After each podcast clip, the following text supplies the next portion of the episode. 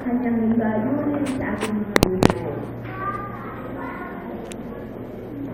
Sa pangalawang week of fire session na to, let's start uh, with uh, sharing with you yung uh, verse na karanasan. Before that, ah, ang isang realidad natin ngayon, um, miski Pilipinas, ang mundo, umuunlad, di ba? Ah, kaya nga traffic eh, kasi umuunlad na pati Pilipinas. Maraming sasakyan, ah, maraming ah, pag-unlad ang bawat tao. Kumaga ang supposedly ang buhay. Pero alam niyo ba, ang isang growing concern, ang isang lumalaking intindihin sa mundo ngayon ay depression. You would think na pag umuunlad at gumagang ang buhay, ang tao sumasaya. Pero kabaliktaran, umuunlad ang buhay, gumagaan ang buhay, pero lumalaki ang um, occurrence ng depression. At huwag sabihin sa mga bansang ah, nagsisimula pa lang umunlad, kasi pati ang ah, bansang Amerika at Canada ay napakataas ng depression rates nila. So sa lahat ng, sa buong mundo, ang taas ng depression. Ano ba ang depression? Yung sa madaling salita, wala kang gana sa buhay. Walang sigla sa buhay. Kahit punong-puno ng laman ng, you know, easy things, um, comfortable things, ang buhay mo, wala kang gana. Ah, hindi ka masaya. Tapos yung pag may depression ka, kadaniwan, yan yung merong sleep issues. Ibig sabihin, ah, gusto mo tulog ka ng tulog kasi ayaw mo ng buhay, ayaw mo ng harapin ng buhay. O kaya, hindi ka naman matulog. Ah, O kaya nandiyan din yung mga hindi ka, lagi kang pagod, tulog ka na nga ng tulog, pag nagising kang saglit, pagod ka, no? laging pagod. Tapos hindi makaisip ng malinaw, hindi makapag-focus. Karaniwan, may nararamdamang matinding kalungkutan at kawalan ng pag-asa. Kung kaya, balik-balik sa isip ang mga um, thoughts about kamatayan, death, or suicide. Ha? Um, let me share with you a personal experience about depression. You would not believe it, but uh, nagkaroon ako na- sa isang maikling panahon, naranasan ko yung depression na yan. Noong, uh, actually, September din. Pero matagal na, 1999, almost 20 years ago. Anong circumstances ko noon? Um, ang um, naghahanap ako ng trabaho sa madaling salita. Wala akong trabaho kasi nag-retire ako. Tapos, ah, panahon na para magtrabaho, naghahanap ako ng trabaho. Actually, may agency na ah, for which I work for, may agency na ako. Hinahanapan lang nila ako ng kliyente na kung saan ako magtatrabaho no? for a project assignment. Um, July ako nagsimula. So they were looking for a job for me since July. Tapos walang mag-match-match, walang ah, sa madaling salita, hindi ako nakakapasok. Kaya alam nyo, I never had any problem with looking for a job. Yung sa buong buhay ko, yan lang ang wala akong problema. Yung paghanap ng trabaho at yung pagtatrabaho. No?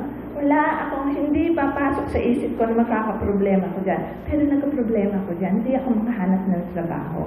Tapos yung isang araw, ah, sinabihan ako ng agency na, oh, isasubmit namin ang resume mo, ha? Merong itong trabaho. So, baka tawagan ka para interviewin ka. Eh, di ako excited ako. Sige, sige. Lalo nang nakita ko na overqualified ako dun sa trabaho. So, kayang-kaya ko. Madali para sa akin yung trabaho. Eh, hindi tumatawag yung, yung kumpanya. So, tumawag sa agency. So, sabi ko, oh, ah, ba't hindi ako tinatawagan? So, sabi nila, sorry ya, may nakuha ng iba. Ang sakit ng loob ko. Sa loob-loob ko, hindi pa ako ini-interview. Ba't kumuha na sila ng iba? Hindi pa nila ako nakakausap.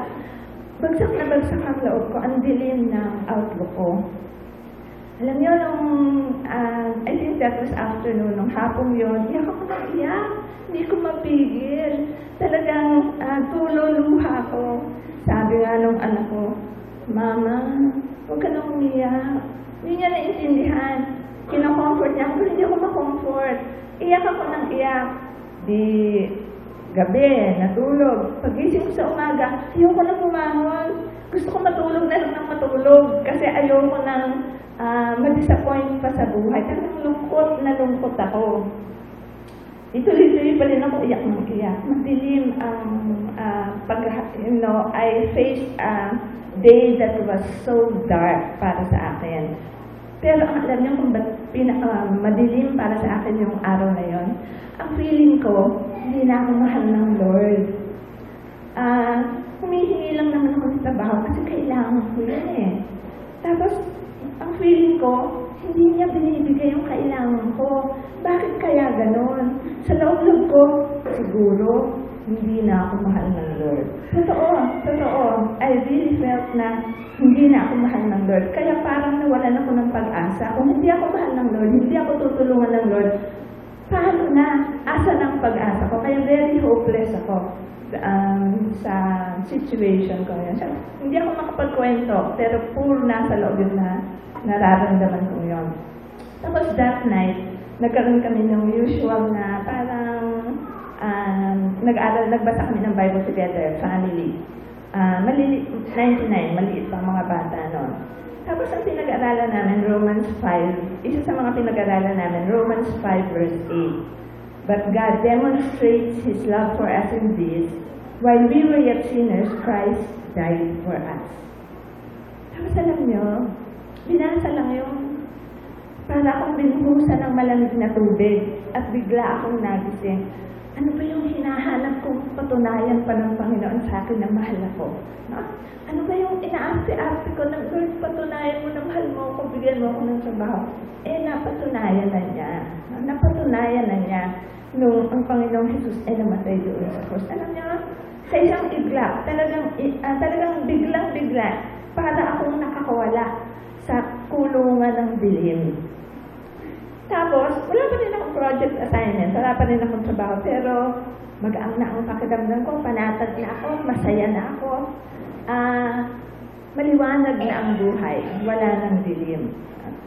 Ang gusto ko lang, ah, ang natutunan ko dito, una sa lahat, kahit Kristiyano tayo, kahit alagad tayo ng Panginoong sa Kristo, pwede tayong i-threaten ng depression. Pwede tayong dumaan sa mga mabibigat na pagsubok na muntik-muntikanan ng pumasok ang kasinungalingan ng kaaway sa ating isipan, muntik-muntikanan natin ang akapin ang kasinungalingan, maging yung kasinungalingan na hindi na ako mahal ng Diyos. O ano pa mang ibang sugat ng damdamin, pwede pala tayong tamaan ng sugat ng damdamin.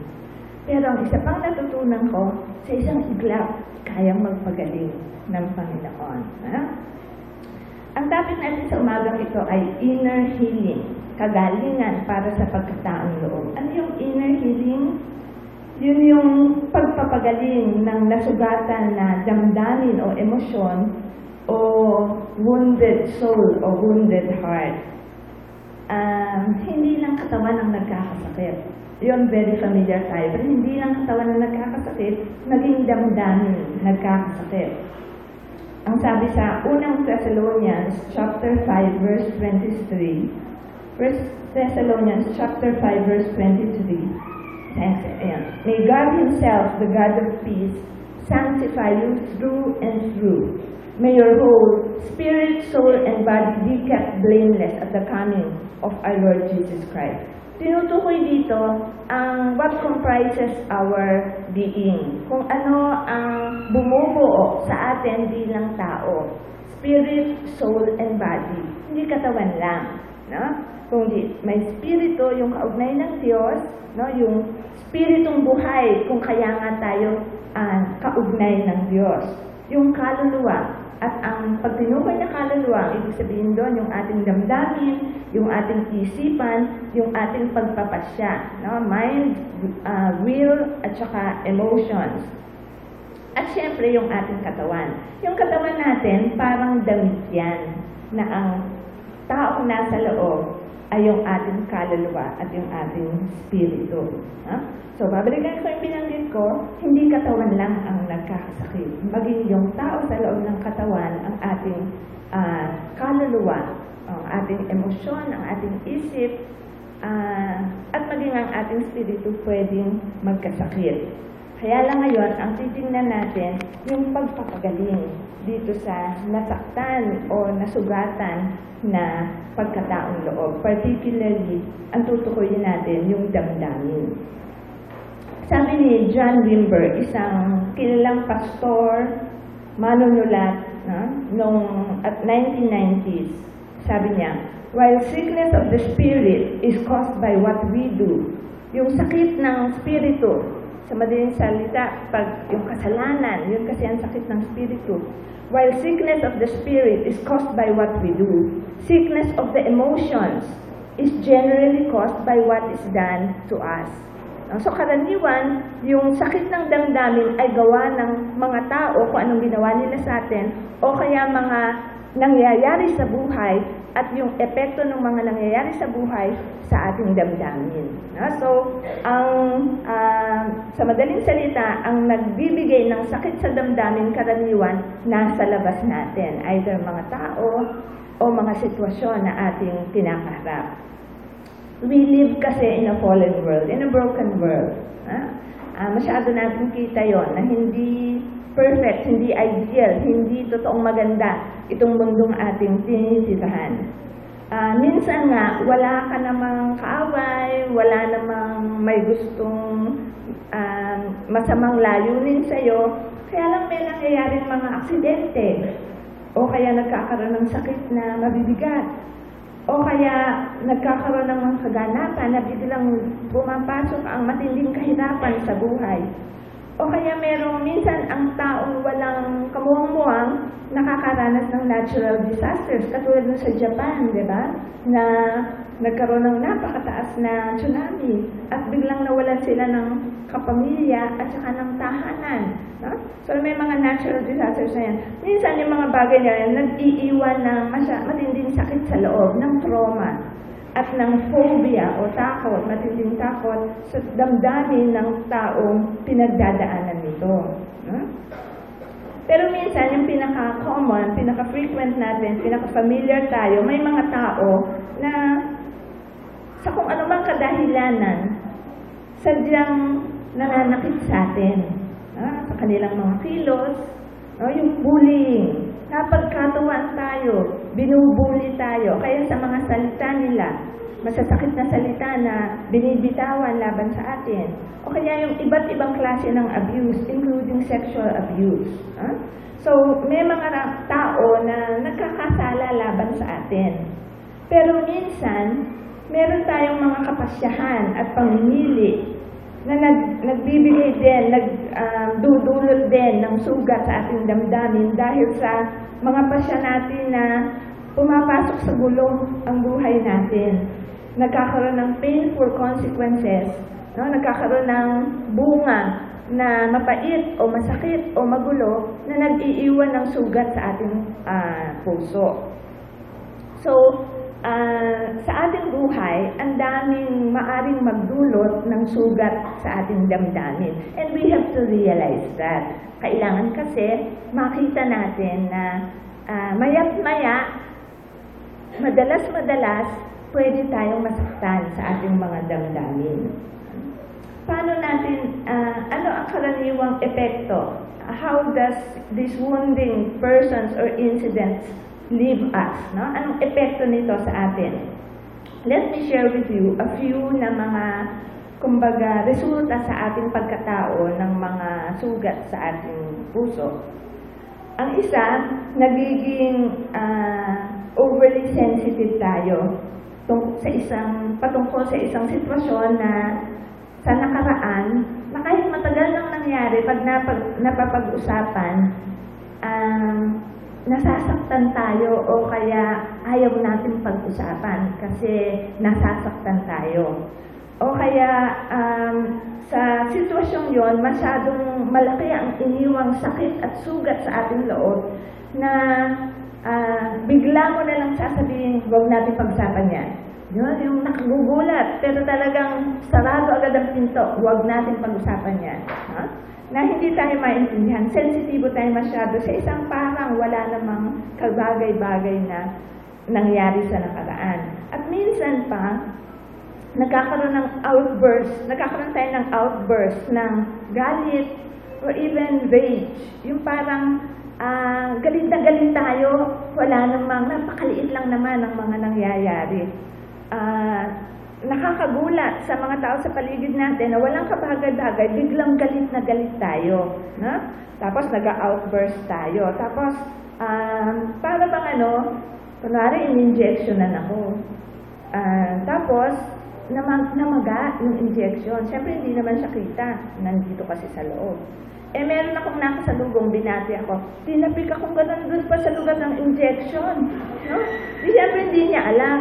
Eh ako, aray ko, ano ka ba naman? Hindi ka nag-iingat. Yung bang ganoon, ah, hindi niya kasi alam na meron palang masyadong masakit na sugat na tinapik niya at nag-overreact tayo. So, ganun yun minsan. Biglang kagulat-gulat na galit o kaya reaksyon sa isang bagay na wala namang kabagay-bagay.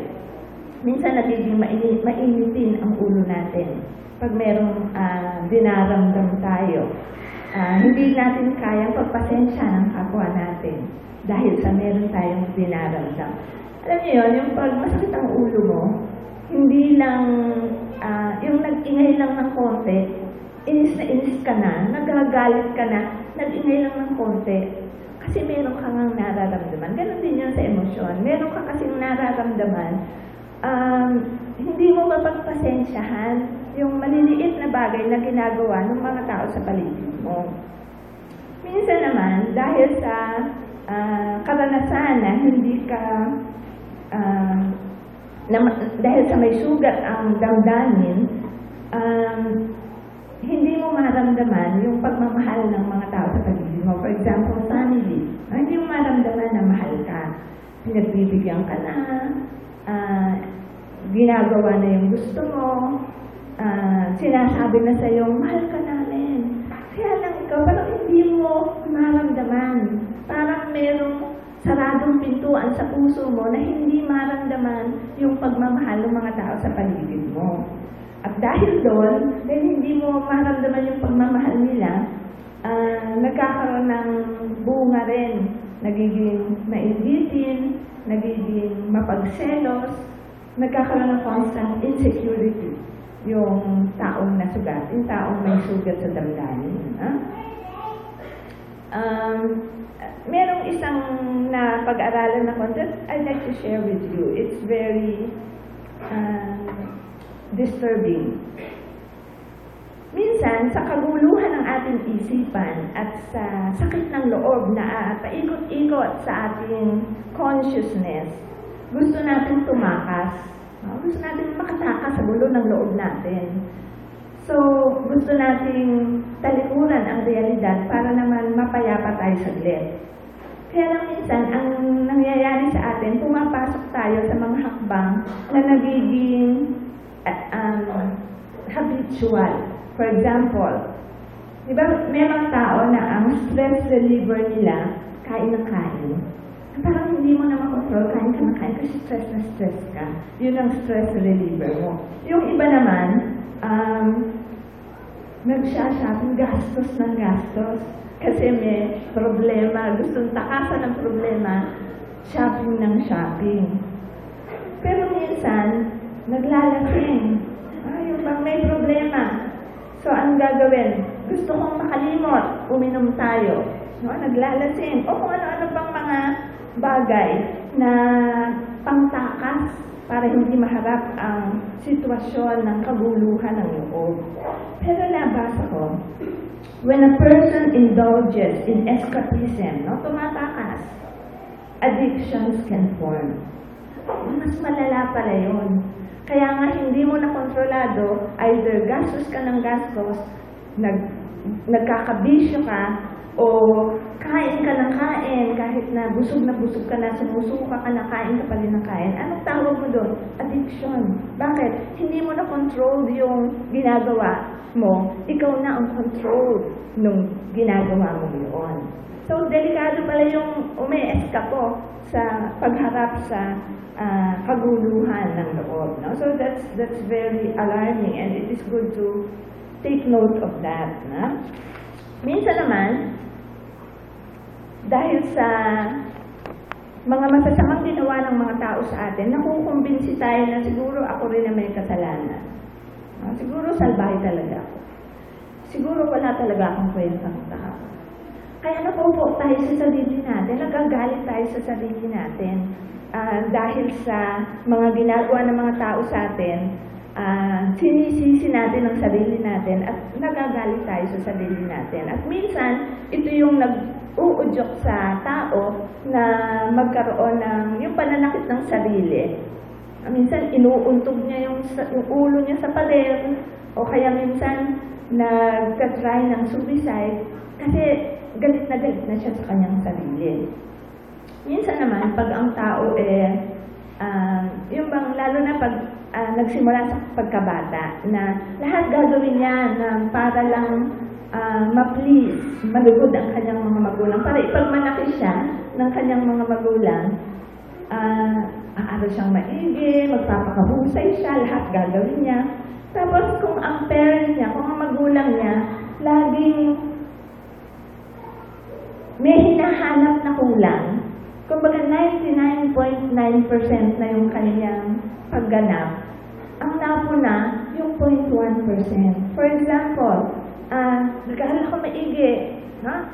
Dati, 85 lang ang aking average.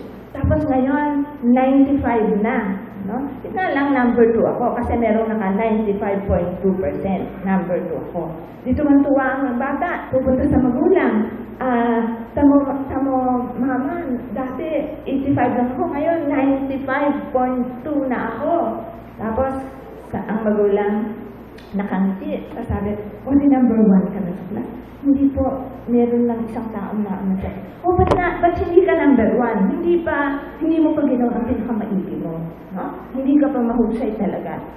So, kahit anong gawin mo, kulang. So, ang feeling ng tao, ng bata, ah, kailangan niya maging perfect para lang matuwa ang kanyang magulang. At na-drive ang tao sa perfectionism. Yung parang lagi niya hinahanap na kailangan perfect ako. Pag hindi ako perfect, parang nag-break apart ako, nag-fall apart ako.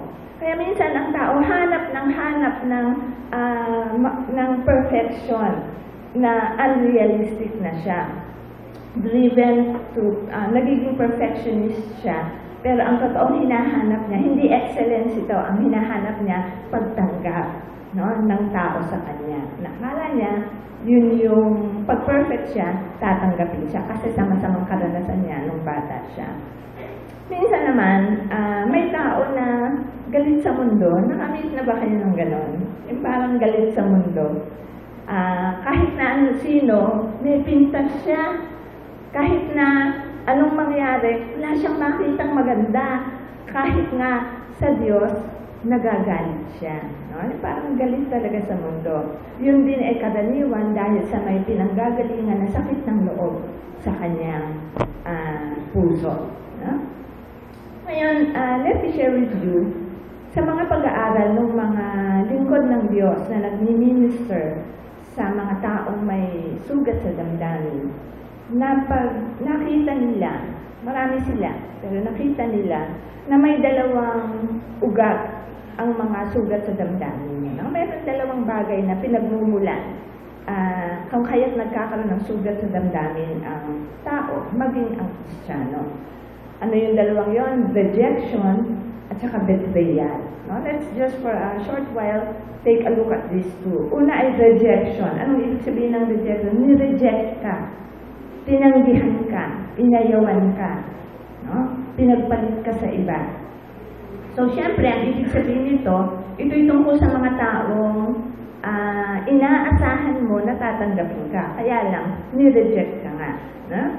Ah, alam nyo, kahit sa infancy, sa yung sanggol pa lang, pwede nang makaranas daw ng rejection. Kasi ang, ang sanggol, kahit yung kakapanganak pa lang, may natural need pagmamahal at pag-aaruga. No? Yung bang may need siya. Hindi lang sa gatas, hindi lang sa, ah, kunwari, palitan siya, pagbasa siya, kundi yung love, yung talagang need niya ang maranasan ang pagmamahal at ang pag-aasikaso ng kanyang magulang.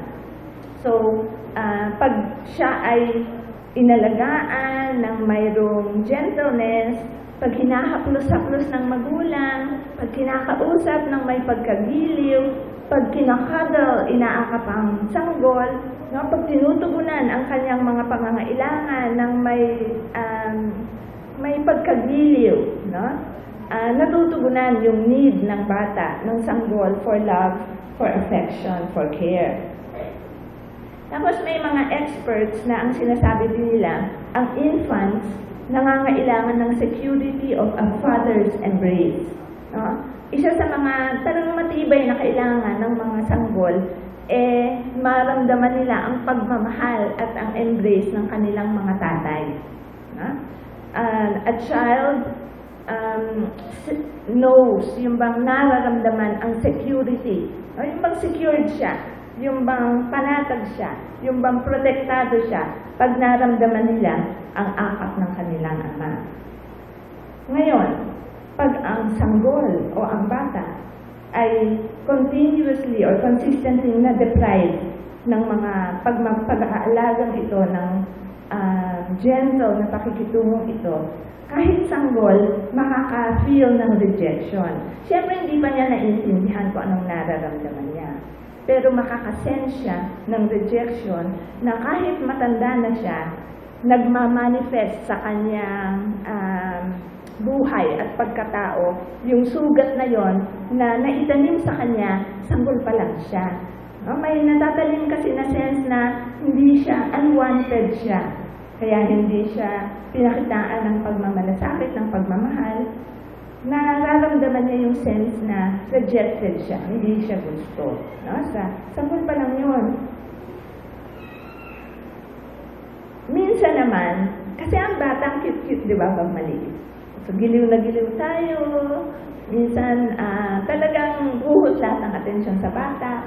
Pero habang lumalaki ang bata, lumalabas yung medyo tigas ng ulo. Lumalabas yung mga pangangailangan na hubugin siya.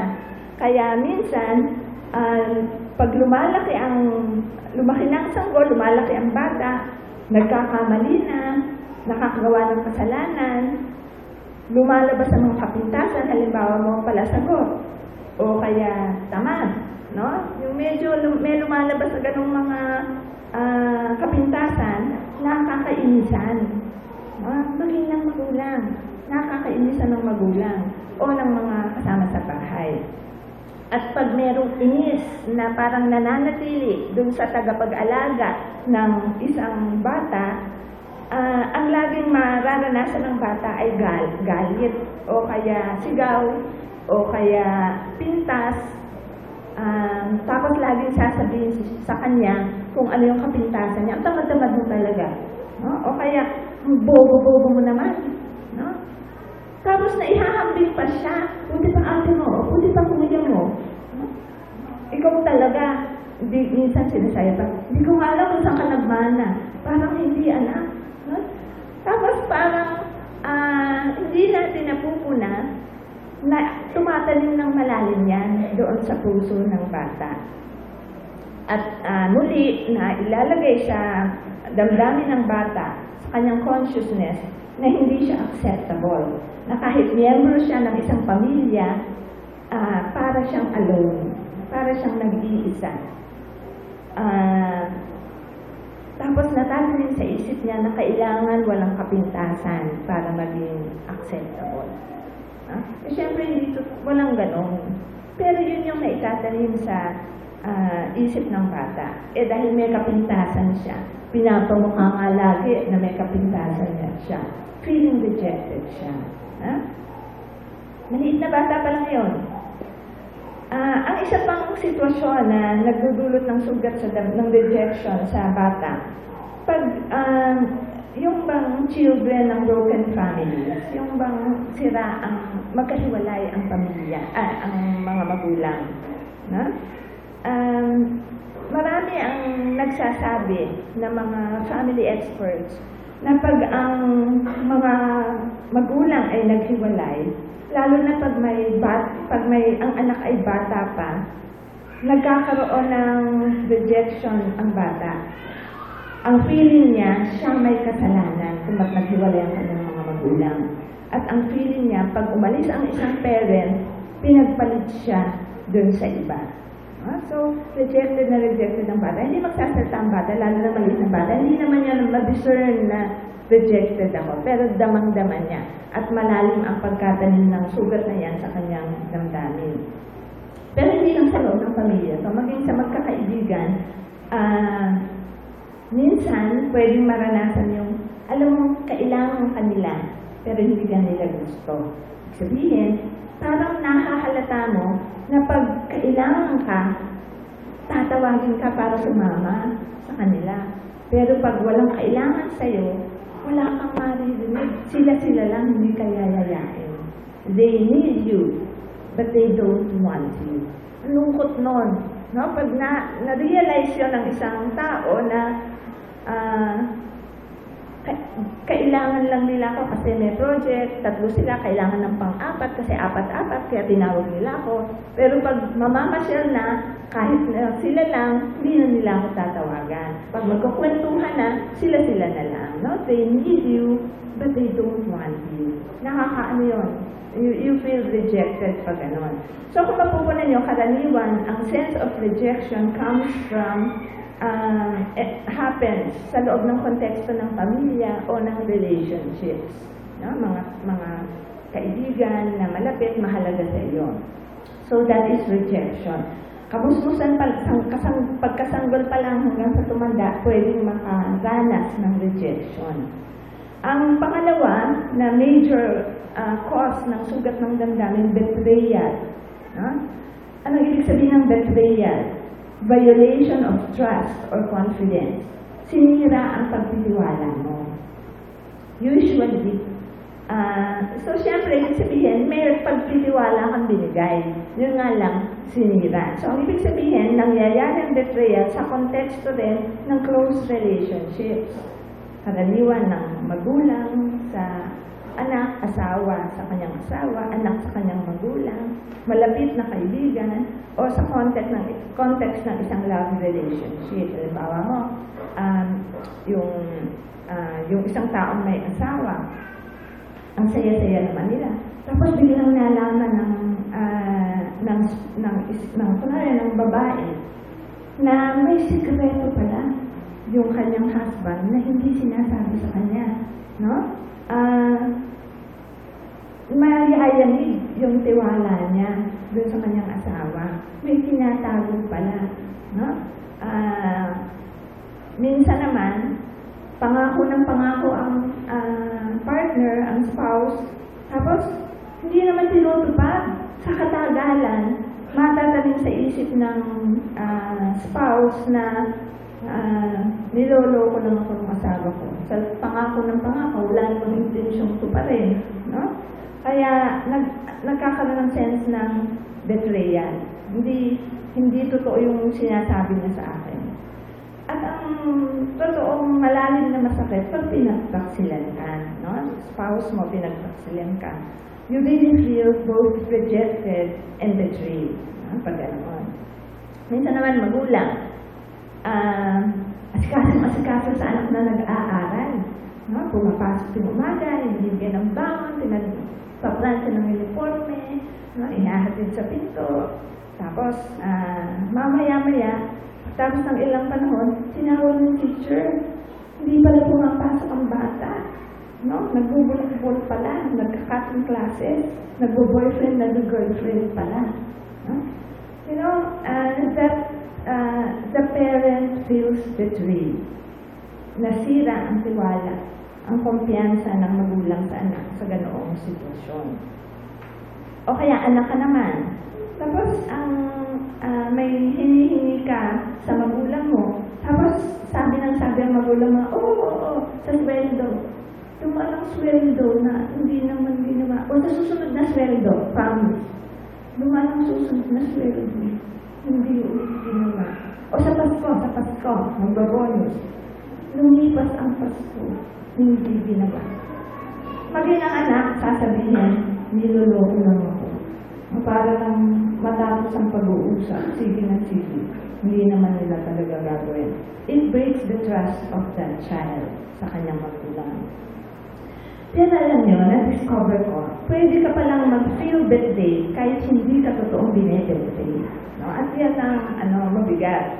Hindi ka naman uh, binebetray, pero ang feeling mo, uh, binetray ka, sinira ang tiwala mo.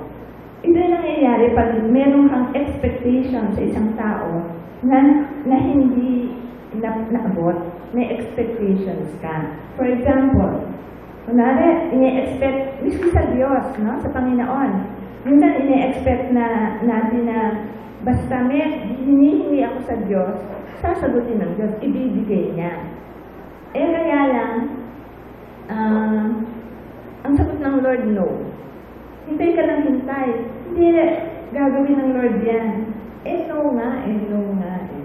Hanggang sa kalaunan, uh, maghihinanakit na ang tao sa Diyos kasi hindi naman uh, nimit ng Lord ang kanyang expectations. Ang feeling niya, binetray siya ng Diyos. Binetray ba siya ng Diyos? Hindi. Hindi lang uh, binigay yung gusto niya. Hindi ba siya sinagot ng Diyos? Wrong. Sinagot siya. Ang sagot nga lang, no. Na? Uh, so, minsan, meron tayong unrealistic expect expectations sa Diyos. Kaya minsan, naghihinanakit tayo sa Diyos. Hindi dahil hindi tapat ang Diyos, hindi dahil binebetray tayo ng Diyos, kundi ina may inaasahan tayo sa Kanya na hindi naman niya sinasabing Kanyang gagawin. Sinabi niyang sasagot siya sa prayer, pero hindi niya sinabing ibibigay sa iyo lahat ng gusto mo. Ha? Naintindihan niyo ako? Okay. Uh, but let me uh, elaborate one other uh, situation. No? Sino ang mga kabataan dito? Marami tayong mga kabataan. Uy, ayaw nyo na magda. Gusto ko lang makita. Alright, we have quite a number. Sa mga youth at singles, alam niyo yung MU? At saka, naririnig ko kasi sa inyo to eh.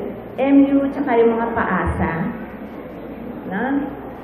Actually, ano ba yung MU? Wala naman kayong pangakuan yan usually. Wala naman kayong sinasabing hanggang mamatay tayo usually. No? Ewan ko lang, no? Pero my understanding is pag MU, understanding lang kahit walang binibitawang pangako. Yung paasa naman, nagsushow ka ng affection, pero wala ka namang sinasabi na may gusto ka. So, meron kang uh, pagpapakita ng, ng special affection. Alam niyo yung ganyang mga bagay, nagbi-build ng expectation dun sa kabilang party. Wala kang sinasabi, pero yung pag-show mo ng affection, nag, nag uh, dudulot na magkaroon ng expectation yung tao sa iyo.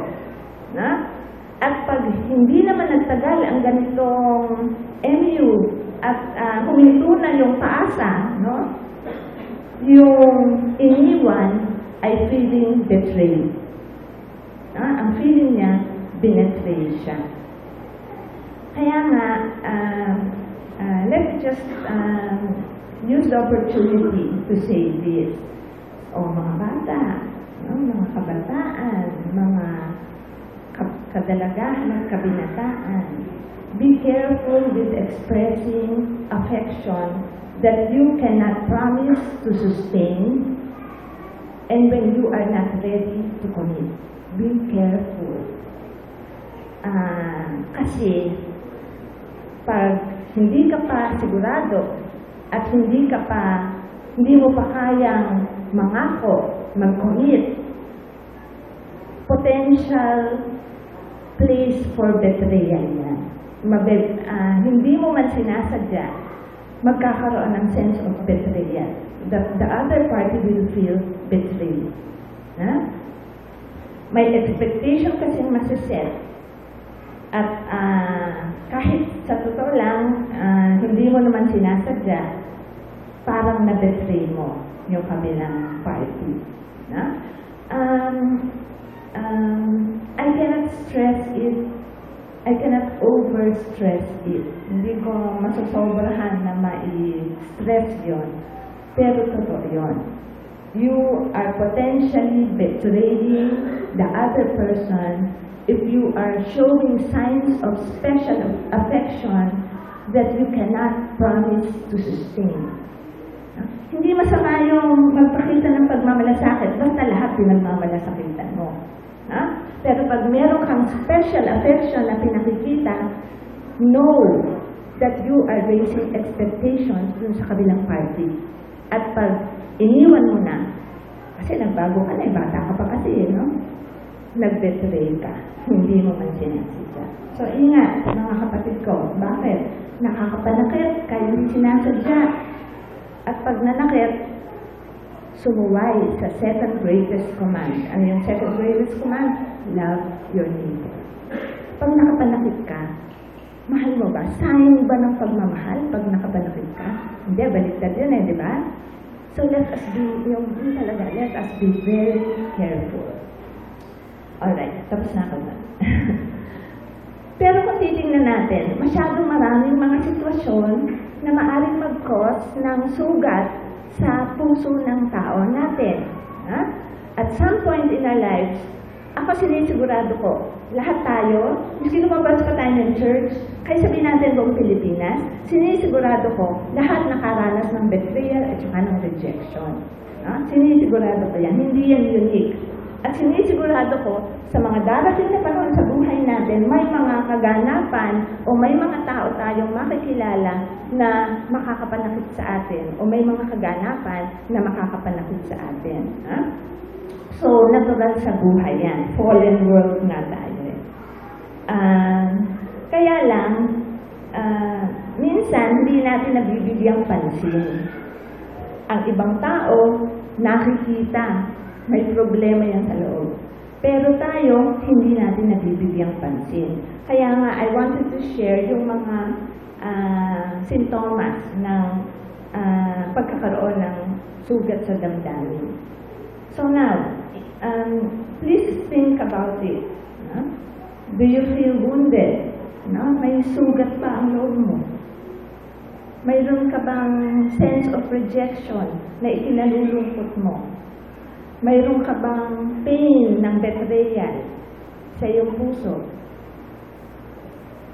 Ah, siguro matagal nang nangyari. Pero hanggang ngayon, may lungkot o sakit ng loob pa pag naaalala mo.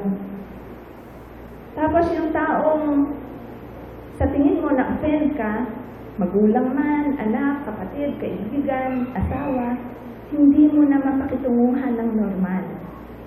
Minsan iniiwasan mo, minsan indifferent ka, minsan cold ka, pero hindi ka na makapagpadama ng pagmamalasakit at pagmamahal sa tao.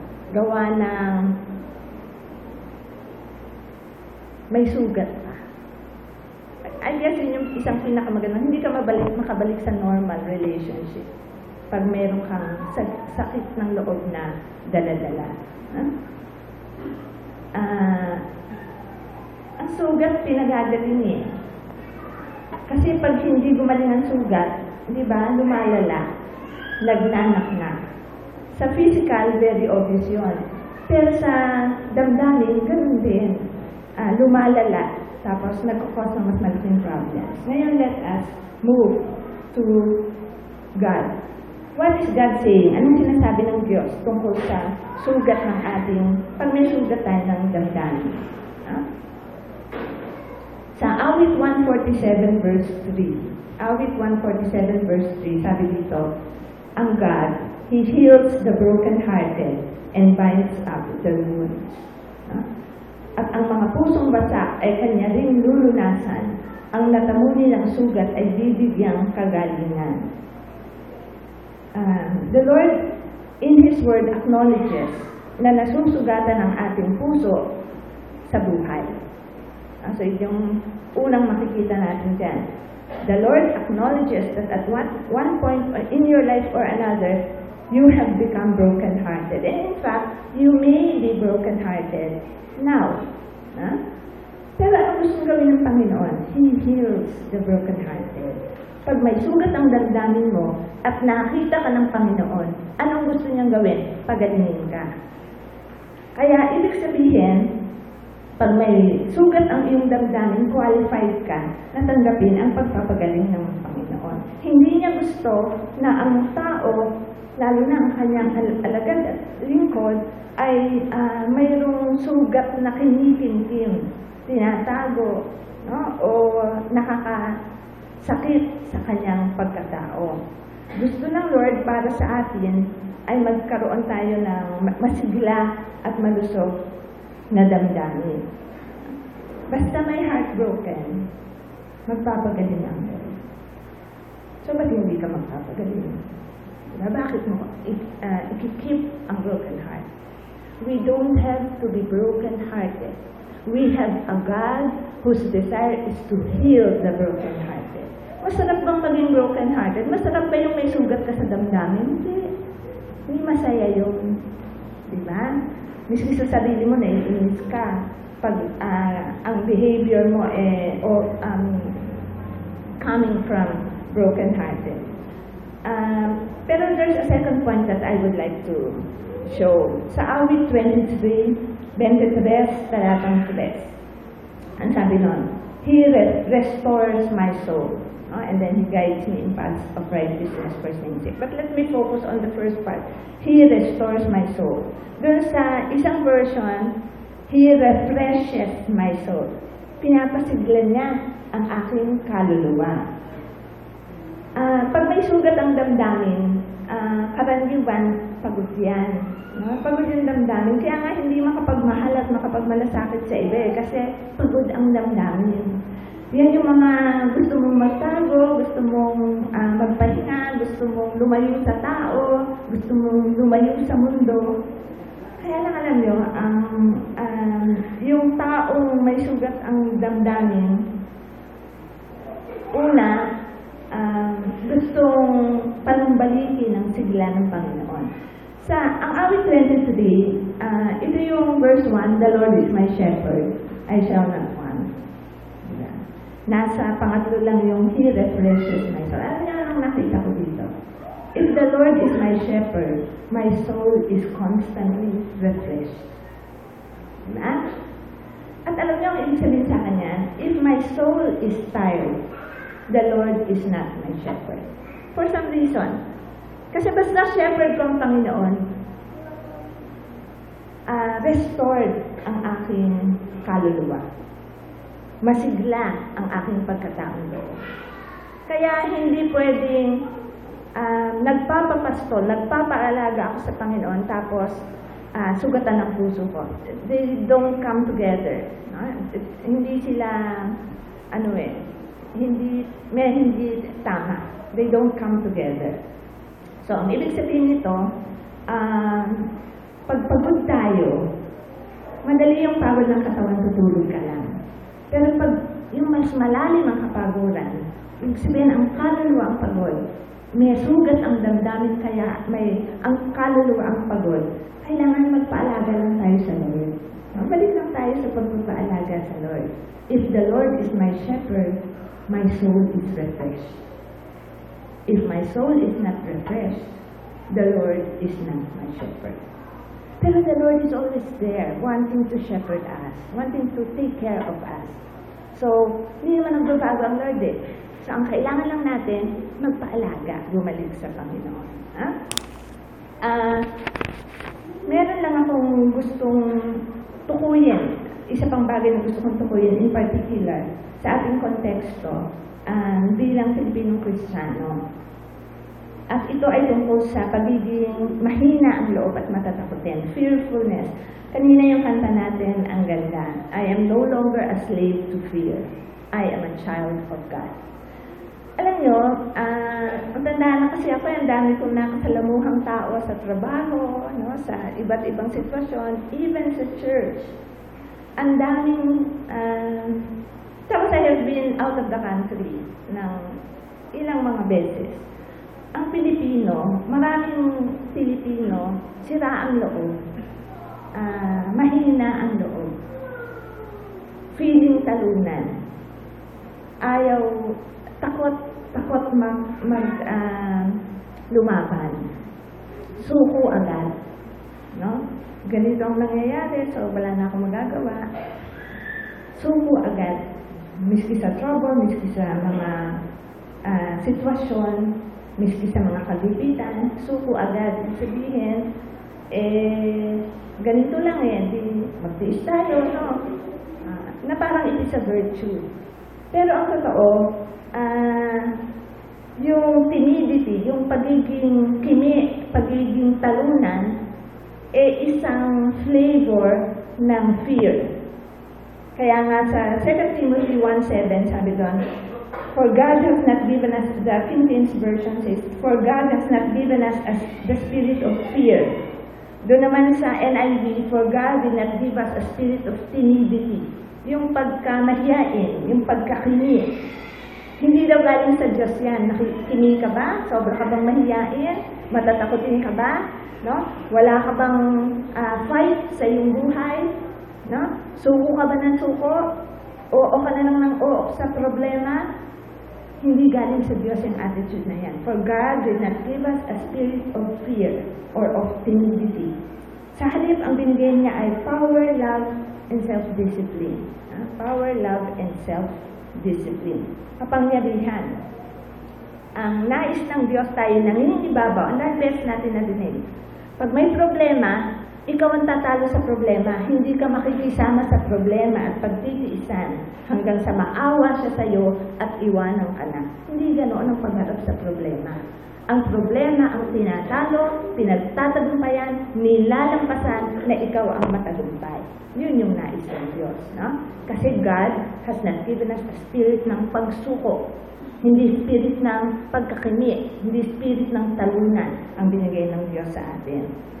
Hindi nais ng Diyos na tayo matatakutin o kaya sobrang mahiyain. He wants us to be on top of our life. Kaya nga may, ilang beses natin naririnig sa preaching, may dominion. Tayo yung nangingibabaw. Tayo yung nagtatagumpay. Tayo yung gumagawa ng paraan para yung problemang yan, yung pangangailangan yan, yung constraint na yan ay ah, matalo natin. Tayo ang tumatalo, hindi tayo ang natatalo. Yun ang kalooban ng Diyos. Na? So, uh, I wanted to point that out. Kasi we have to, you know, akala natin personality lang yung pagiging mahiyain at pagiging kini. Hindi. Ah, kasi ang personality natin galing sa Diyos. But God has not given us a spirit of timidity. Pwede kang tahimik, pero hindi ka talunan. No? Yung iba yung quiet. Pero hindi yung pagiging talunan at kinig. Ha? Tapos finally, let me share yung Isaiah 53 verses 4 to 5. Isaiah 53 verses 4 to 5. Ang sabi dito, Surely He, ang Lord Jesus ang tinutukoy, He took up pain and bore our suffering. Surely He took up our infirmities and carried our sorrows. Yet we considered Him stricken by God, smitten by Him and afflicted. Verse 5, But He was pierced for our transgressions, He was crushed for our iniquities. The punishment that brought us peace was upon Him, and by His wounds we are healed. Ang tawag dito, ah, nagkaroon ng dakilang palitan. Tayong tao at ang Panginoong Jesus. No? May dakilang palitan. Punahin niyo yung mga talata. Ano yung hour? Ano yung atin dyan? Infirmities. Doon sa King James at ESV version, ESV, ano yan? Griefs, dalamhati, ah, sorrows, no? So, yung mga dalamhati, yung mga sakit, yon atin yon. Ano pa yung nandyan? Yung transgressions, kasalanan, atin yon. Yung iniquities, pagsalansang, atin yon. Punishment, para sa atin yon. No? Ah, mga sugat, atin yon. Yun yung mga atin. Ano yung sa ba- bahagi ng Panginoong Jesus? Yung kapayapaan, ah, peace, ah, kanya yon. Healing, wholeness, kanya yon. ang sabi dito, Lord, eto yung aking mga dalamhati, mga lungkot, mga sugat ng kaluluwa at katawan. Lord, nandito yung aking mga kasalanan, mga katigasan ng ulo, pagsalansang. Panginoong Jesus, sa inyo na po. And the Lord Jesus took it. Kaya nga siya natako sa krus. Kinuha niya ang lahat ng yan at dahil doon natako siya sa krus. At ano ang ibinigay niya sa atin? Ito ang aking kapayapaan. Narito ang aking kagalingan. Sa iyo yan. No? Sa pamagitan ng Panginoong Jesus, may kagalingang iniaabot ang Panginoon sa bawat isa sa atin. We need not be disabled emotionally. No? Ah, may kagalingan at may wholeness para sa atin. Bayad na mga kapatid ko. Bayad na. Kailangan na lang natin tanggapin. Ang laki ng binayad para tayo ay mapagaling, para tayo ay makalaya. Huwag natin sayangin. No? Meron akong nap- napakinggan na ah, illustration. Ang sabi niya, ang Father God daw, tinawag ang Lord Jesus, tapos sabi niya, ah, Jesus, ah, would you go down to earth and be crucified para mapagaling yung mga tao? Would you do that? Would you do that? Would you go down to earth and die on the cross? Para naman sila gumaling. And so the Lord Jesus went, came down to earth and was crucified on the cross and died para tayo ay mapagaling. So ang tanong, ba't di ka magaling? Why na nagtitiis ka sa sakit ng damdamin? May nagpagaling sa iyo. Bayad na ang kagalingan. Ba't mo pinagtitiisan ang sakit ng ito? Wag. Wag. May kagalingan. Pagaling tayo. Ha? Ang sabi lang ng Panginoong Jesus sa Matthew 11.28, Siyempre may bahagi tayo. Binayaran na. Kahit naman yung, ah, yung gamot, pag bibili ka ng gamot, pagkabayad mo, huwag kang tumakbo agad. Bayad, binayaran mo na eh. Huwag mong iwanan ng gamot. Kunin mo. Huwag mong kunin lang. Pagdating mo sa bahay, inumin mo. No? There is a process, there are steps that we need to take para tanggapin natin yung binayarang kagalingan. At ang sabi ng Lord Jesus sa Matthew 11.28, Come to me, all you who are weary and heavy laden, and I will give you rest. Rest is in the Lord Jesus. Pagod ka na ba? Naguguluhan na ba isip mo? No? Na aawa ka na ba sa sarili mo? Nagsasawa ka na ba ng masaktan ng masaktan? Sabi ng Lord, come to me and I will give you rest. Rest is in the Lord. Huwag mag-escape sa ano pa mang bagay. Ang rest, ang healing, nasa Lord Jesus lang. Anong dapat natin gawin? So, kung una, sinasabi ng come to the Lord Jesus. No? Ah, huwag kang tumakbo, lumapit ka. Huwag kang maghanap ng solusyon kung saan saan. Lumapit ka sa Panginoong Jesus. Huwag kang mag-escape. No? Lumapit ka sa Panginoong Jesus. Tapos, pangalawa, pagsisihan natin yung ating mga kasalanang ibinulot ng sugat ng ating damdamin. Ah, ano yun? Karaniwan, sumama ang loob natin. May kapaitan sa ating loob. Mayroong galit or even poot no? sa ating mga puso na iniingatan natin. Kailangan pagsisihan natin yan. Diba? Kailangan pagsisihan natin ang bawat ah, reaction natin sa mga kasamaan na naranasan natin. Tapos ang pangatlo, you have been uh, probably hearing this again and again, patawarin mo yung nanakit sa'yo. Patawarin. Um, kahit masakit pa, ang nakakaramdam ng sakit, emosyon. Ang nagpapatawad, pagpapasya, will, magkaiba. Kung tao, magkaibang tao yon. So kahit nasasaktan pa si emosyon, yung will pwedeng magpasya na magpatawad. Patawarin mo ang, nanak ang nakapanakit sa iyo, sinasadya man o hindi. Bakit? Para gumaling ka. Mananagot naman siya sa Panginoon. Ikaw, magpatawad ka. Bitawan mo yung pananagutan mo sa Panginoon, magpatawad ka. Tapos pang-apat, ihilingin natin sa Lord yung kagalingan. Ah, yung makalaya tayo sa sakit ng loob, sa sugat ng damdamin. Ha? So, ano yun? Tumami tayo sa Lord. Magsisi sa lahat ng mga kapaitan at bitterness at um, resentment, no? Hinanakit. Magpatawad sa dapat patawarin at humiling ng kagalingan. Mga kapatid, would you do that now? Would you like to do that now? Ha? So, tumungo tayo sa left. I will give you a short while to pray and then I will close us in prayer. Sige, pag-pray nyo, tukuyin nyo yung mga ah, kasalanan, yung mga taong nakapanakit. Sabihin nyo sa Lord, Lord, pinapatawad ko sila. Tapos hilingin natin ang kagalaw.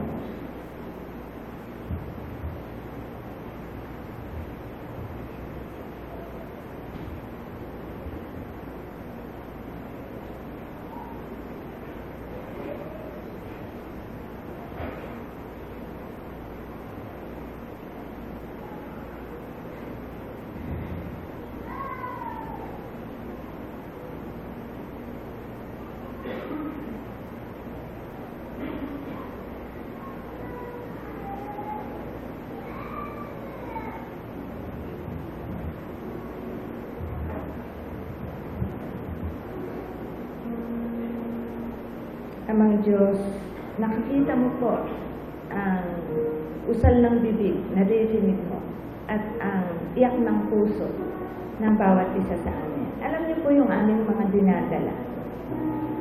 Alam niyo po yung sakit ng loob. Alam niyo po yung hinanakit na kinikintin namin at pilit na tinatago.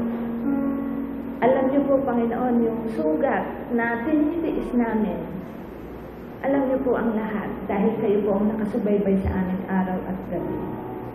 At ngayon, Panginoon, dinggin mo po ang panalangin ng iyong bayan.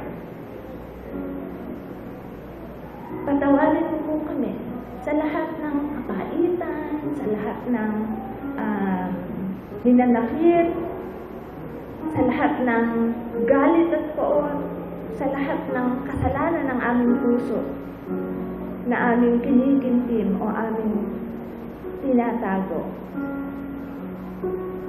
At Lord, sinasabi po namin sa inyong, nagpasya na kami. Pinapatawad po namin yung mga tao na nakapanakit sa amin. Kahit sinira nila ang buhay namin. Kahit sinira nila ang kinabukasan namin. Kahit pinahirap nila ang buhay namin. Kahit na matindi ang pananakit na ginawa nila sa amin. Lord, pinapatawad po namin sila. Lahat sila, wala kami itinitira doon. Pinapatawad po namin sila. At ngayon, hinihiling namin ang Diyos. Ilapat mo po sa bawat isa. Ang pinangako mo po at ang nais mo pong kagalingan upang ang bayan mo ay makatindig na masigla, magaang, maliwanag para po sa iyong kaluwalhatian. Tanggapin po, Amang Diyos, ang bawat isa sa amin. At salamat po sa pangalan ng Panginoon. Amen.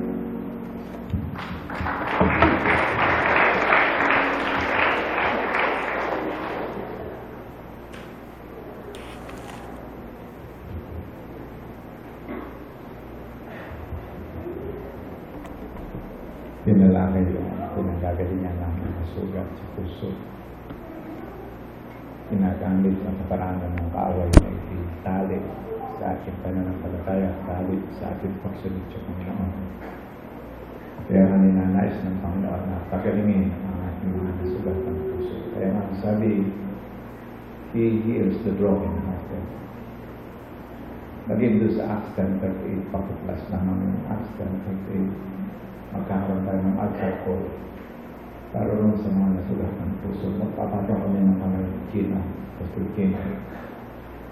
Doon sa nagnanais na ilapit ang ang mga sugat ng puso o kaya yung karamdaman sa katawan.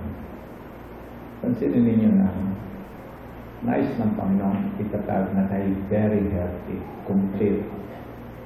Yung ating katawan, kalwa at espiritu ay blameless malinis, walang sugat, healthy.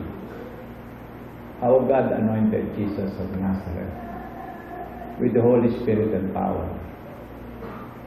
And how He went around doing good and healing, niyo mabuti, healing all who were under the power of the devil, ginagamit ng kaaway. Yung sakit. Ginagamit ng kaaway yung sugat sa puso. Para tayo mapailalim sa kanya kapangyarihan. Para tayo mapahirapan. Para hindi magpangsyon na maayos. Yung mga may sakit hindi nagpapangsyon na maayos. Maging simpleng lagnat lamang o sakit ng ulo. Hindi tayo nakakapagpangsyon na maayos. Higit lalo ang sugat ng puso. Kaya nga, lagi nagpapagaling ang Panginoon, pero ang paligid naman natin ay lagi naman tayo sinusukatan. Sapagkat uh, habang tayo nasa daigdig, laging may mga tao sa paligid na hindi tayo napapansin na nasasaktan. Pero ito yung pagkakataon na ano layunin ng Diyos at tinanong si Jesus Christ. Ano yung kanyang pinakananais na mangyari sa atin? Maging completely healed tayo. Completely healed. Na yung, ano yung patunayan na completely healed tayo? Masigla na yung buhay natin. Magpapangsyon na tayo na maayos bilang anak ng Diyos. Yung magagawa na natin, yung ipagagawa na ng Panginoon. Wala na yung negative na isipan. Wala na rin yung tali na pipigil sa atin malaya na tayo na magagamit ng Panginoon. Sa pagkakataon ito, pwede tayo magtuusap ng ulo. Panginoon, kami ko'y lumalapit sa inyo upang hilingin na kung bakit ipinagkaloob ang banal na Espiritu sa Panginoong Kristo ay upang mapagaling ng Panginoong Kristo ang mga misakit. At gayon din sa aming panahon, ipinagkaloob sa amin ang kaloob ng Holy Spirit upang sa pamamagitan ng kapangyarihan ng banal na Espiritu. Ano man yung sugat sa puso o kaya karamdaman sa katawan. O ano man yung ikinapit na tali ng kaaway sa aming isip, sa aming puso. Mapagaling Panginoon, mapalaya po kami ng lubusan upang maibalik sa amin ang buong-buong sigla. Yung wala pong iniisip ng iba, wala nang anumang bagabag, wala nang tali, kundi buong sigla na namin masusunod ang kalooban mo sa aming buhay. Wala nang tali. At amin po inilalapit, Panginoon, na sa sino man lalapit dito sa unahan. Na magsasabi, Panginoon, kailangan ko ang hipo mo, ang pagpapagaling ninyo, ay hindi pong hipuin sa pagpapato ng umahan. Lubos ang pusang dumating sa pangalan ni Jesus. Amen. Okay. Magtatag po tayo. Kung sa nagnanais lamang lumapit, okay ka man. Sa nagnanais lumapit dito sa na, mag-pray kami na pagpapito para sa inyo. O kaya sakit sa katawan. Okay. Isama na natin yung karamdaman sa katawan. Okay. Opportunity natin na makalapit sa Panginoon. Okay. Nanyayahan natin yun. Yung mga nais lumapit sa Panginoon. Meron ba? Thank you.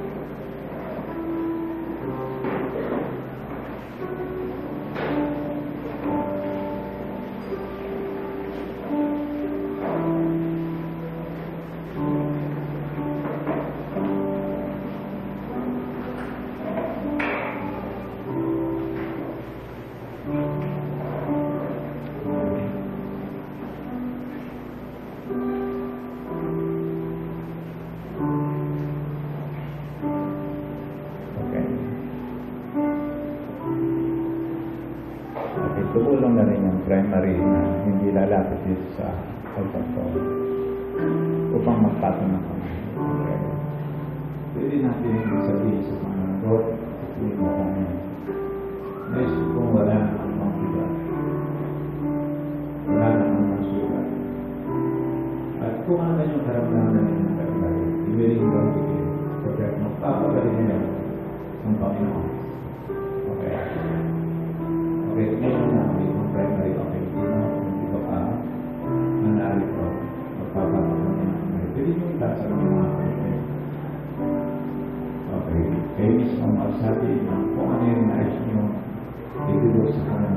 Kanya magiging sugat sa puso o karamdaman sa katawan.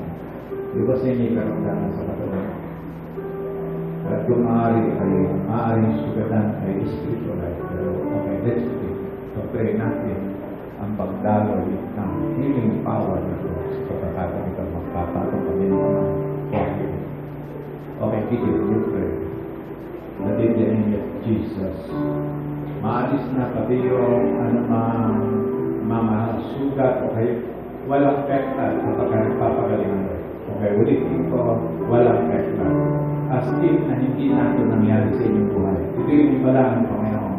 Naranasan namin sa mga taong may sugat ang kanilang katawan o kaya yung alam puso. Pagkaraan sila pagalingin ng Panginoon, walang. Okay, let's begin. Okay, you pray. Praise God. Lord, amin po nilalapit ulit kapatiran. We are praying that you may completely heal them. Make them totally whole, O Panginoon. Hinihiling namin, make them totally whole. Sa inyo pong, sa inyo pong paningin, body, soul, and spirit. Amin po nilalapit yung sugat sa soul at saka yung karamdaman sa katawan amin po sama-sama nilalapit ngayon na sa pangalan ni Yesu Cristo ay dadaloy ang healing power in the name of Jesus. At amin po hinihiling Panginoon na sa pagpapasa na aming kamay kayo po'y magpapadali na ng complete healing sa kanila at sila'y magpupurit, magpapasalamat na iyong pangalan. In the name of Jesus. Amen.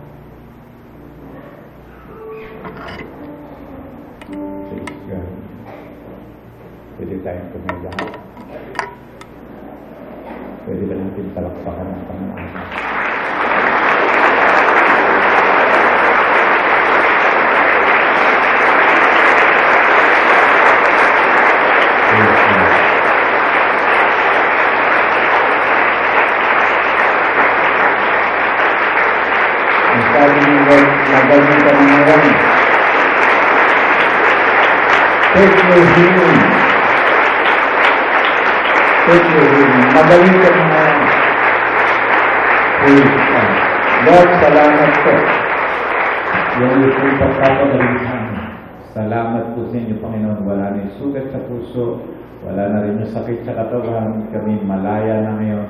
Wala na yung magagamit yung kaaway na kami matatalian pa sa aming isip, sa aming puso. Malayang malaya na kami ngayon, Panginoon. Kami itinatatag ng mga anak na ng Diyos. Kami tunin ng malaya, Panginoon. Sa iyo ang papuri, sa iyo ang pasasalamat. In the name of Jesus. Amen. Praise God. Okay. Bukas, meron ulit tayo Book of Five pa rin. 5 to 7 yung una, and then 7.30 to 8, uh, to Ah, 7.30 to 9.30. Okay. So, tuloy-tuloy tayo bukas. At uh, pagpalain tayong lahat ng Panginoon. Ingatan tayo ng Panginoon sa kanyang papuri at sa salamat. Come on. Okay. Please. Here. Give all